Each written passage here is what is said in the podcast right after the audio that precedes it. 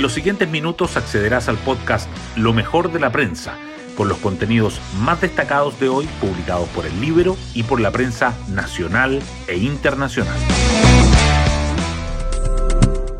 ¿Cómo están? Muy buenos días. Hoy es lunes 6 de febrero del 2023. Soy Pía Orellana y este es el podcast Lo mejor de la prensa, producido por el Libero.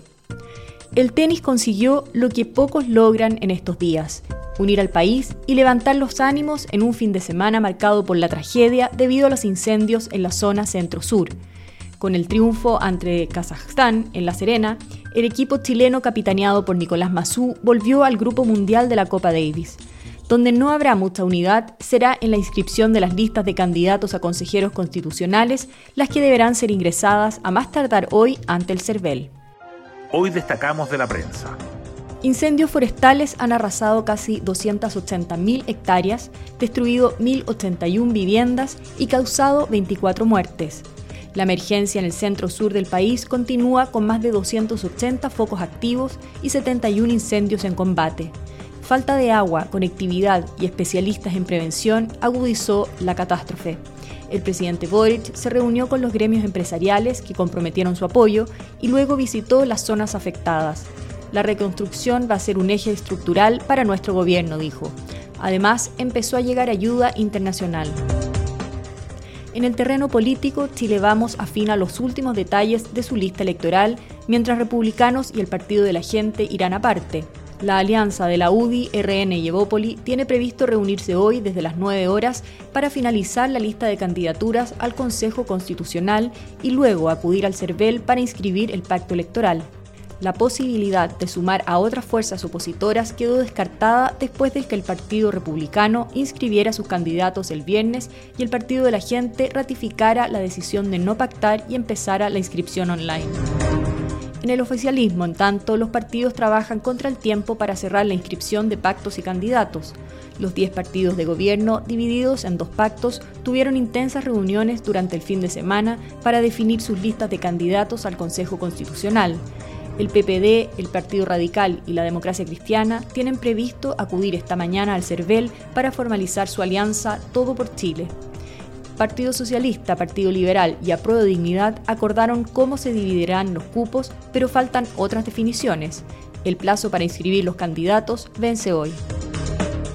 La exministra Alejandra Kraus, una de las 24 integrantes de la comisión experta del proceso constituyente, anticipa que en esta nueva etapa se requerirán acuerdos y concesiones para contar con un nuevo texto que, recalca, no será una reforma a la constitución del 80. Dijo, en este proceso se van a necesitar muchísimo los gestos de grandeza de unos y otros. Más de mil millones en giras. ¿Cuánto gasta Boric en sus viajes al extranjero? Un reportaje muestra que el presidente desembolsa cerca de 200 millones de pesos por periplo. Ha visitado países como Tailandia, Estados Unidos, Canadá y México, entre otros. En su primer año de gobierno ha viajado menos que en el mismo periodo de Sebastián Piñera y por menor cantidad de dinero. Universidades estatales se enfrentan al Consejo para la Transparencia. Este último dice que el consorcio de universidades estatales debe cumplir con la ley de transparencia y entregar información de sus gastos, ya que estos se financian con recursos públicos. Litio y bienes tecnológicos fueron los envíos estrella del 2022.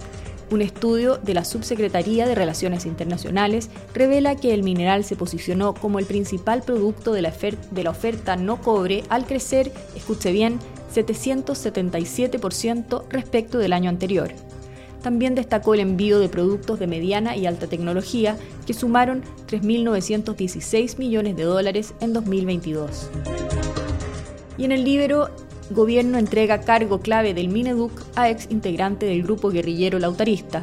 Se trata de Andrea Osorio Rivera, quien asumió hace algunas semanas como jefa de la División de Educación General de la cartera. Osorio fue parte del movimiento juvenil Lautaro entre fines de los 80 y principios de los 90 y es viuda de Ariel Antonio Leti, con quien tuvo un hijo. Tras pasar varios años en Venezuela, regresó a Chile y ha dado algunas entrevistas en las que reivindica su pensamiento. Beyoncé se convierte en la artista más premiada por los Grammy. La cantante ganó cuatro de los nueve premios a que estaba nominada y sumó 32 en su carrera, superando al director de orquesta George Solti, que tenía récord de 31 desde 1997. El galardón principal fue para el cantante británico Harry Styles. Hasta aquí la revisión de lo mejor de la prensa. Que tengan un muy buen inicio de semana.